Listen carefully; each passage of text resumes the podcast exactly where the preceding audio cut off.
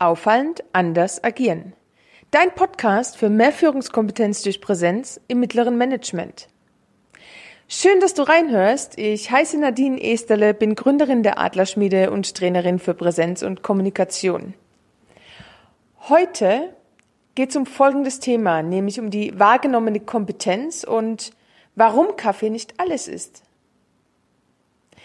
Vielleicht kennst du sie auch, die Menschen, die offensichtlich nichts drauf haben, aber trotzdem als kompetent wahrgenommen werden, die sich einfach gut verkaufen können.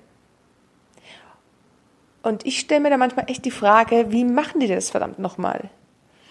Oder dieses Gefühl in mir, wenn ich denke, hey, ich kann doch so viel mehr und wie kriege ich das nach außen transportiert? Irgendwie kommt da draußen in der Welt was ganz anderes an. Und was hat es jetzt eigentlich alles mit Kaffee zu tun? Und ja, ich muss dir recht geben, auf den ersten Blick natürlich nichts. Doch folgende zwei Szenarien. Die Situation morgens, wenn du aufstehst, also mir geht es meistens so, morgens klingelt mein Wecker, meistens bin ich sogar schon vorher wach und streck mich dann so im Bett, lieg da noch und alles schön schick. Und der erste Gedanke ist, jawohl, jetzt erstmal einen Kaffee. Also ab zur Kaffeemaschine.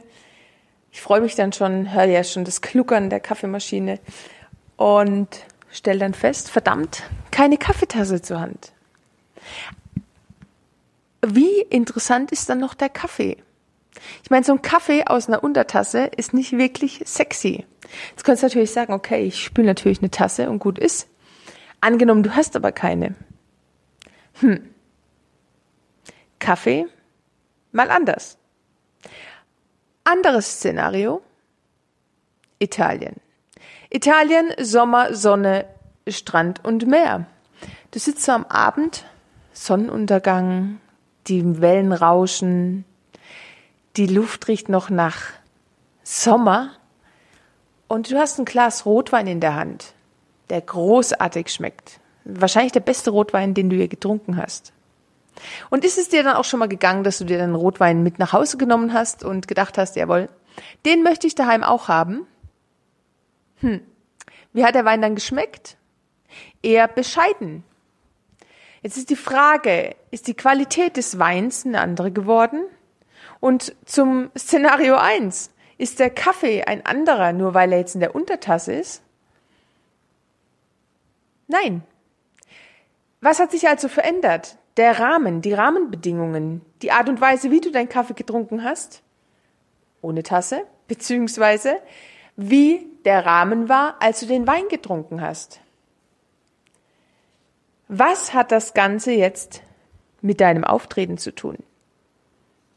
Dazu habe ich dir drei Punkte mitgebracht. Erster Punkt. Du steckst den Rahmen deines Auftretens bereits am Morgen und zwar genau in dem Moment, wenn du an deinen Kleiderstrang gehst, ihn aufmachst und dir überlegst, was du an dem Tag anziehst. Angenommen, du bist im Homeoffice. Oft neigen wir dazu, uns dann eher etwas legerer zu kleiden. Wenn du jetzt aber telefonieren musst, kann ich dir den Tipp geben, zieh dich an, als würdest du tatsächlich im Büro sitzen, zieh dich an, als würdest du tatsächlich draußen sein. Es macht am Telefon, auch wenn dich keiner sieht, einen absoluten Unterschied, was für Kleidung du trägst. Denn Kleidung geben uns ein gewisses Gefühl. Kleidung ist auch ausschlaggebend, wenn es darum geht, aufzufallen. Aufzufallen nicht im Sinne von völlig abgedreht, sondern aufzufallen bei den richtigen Menschen. Das heißt, wie kleidet sich denn deine Zielgruppe?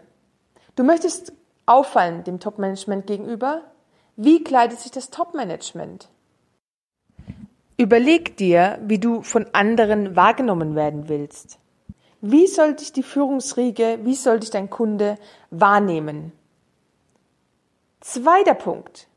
Um deine wahrgenommene Kompetenz zu steigern, achte auf deine Art zu sprechen. Wenn du zum Beispiel einen Vortrag oder eine Präsentation hältst, wirkt es deutlich kompetenter, wenn du auf Füllwörter wie äh, ähm und äh, verzichtest. In solchen Situationen ist es auch enorm wichtig, auf deine Stimmlage zu achten, die zu kontrollieren. Eine hohe Stimmlage wird als weniger kompetent wahrgenommen. Mit deiner Stimme zu spielen, hoch, tief, bringt nicht nur eine kompetentere Wirkung, sondern hält deine Zuhörer auch bei der Stange. Drittens, vergiss die Bescheidenheit. Ja, das meine ich ernst. Und es ist ein schmaler Grat zwischen Überheblichkeit und Selbstvertrauen. Doch niemand möchte wissen, ob du hier und dort eine Schwäche hast. Die Menschen und gerade von dir als Führungskraft sehnen sich nach Klarheit und Sicherheit.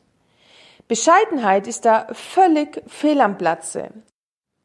Zum Thema Bescheidenheit habe ich neulich ein großartiges Beispiel gehört. Und zwar stell dir vor, ein Wintertag, Skifahren, geniales Wetter.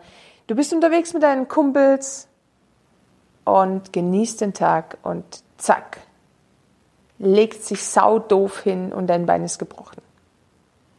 So, ab in die Klinik mit dem Notarzt und in der Klinik angekommen, stell dir vor, du hast Schmerzen, du möchtest eigentlich nur Hilfe haben und möchtest einfach nur wissen, wann kann ich wieder los.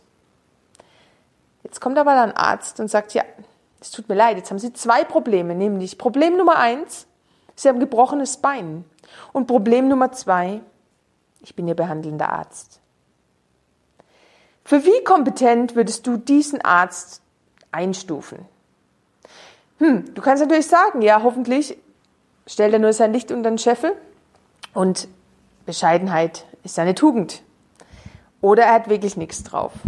Aber ganz im Ernst, das möchtest du in dem Moment echt nicht wissen. Jetzt nochmal zusammenfassend. Drei, die drei Punkte. Dress for Success. Achte auf deine Sprache und vergiss die Bescheidenheit. Und ja, Kaffee ist nicht alles. Wissen allein ist auch nicht alles.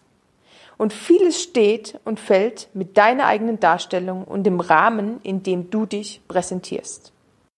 Ich freue mich über dein Feedback, über die Show Notes auf Instagram oder Facebook unter der Adlerschmiede und freue mich, wenn du das nächste Mal wieder einschaltest.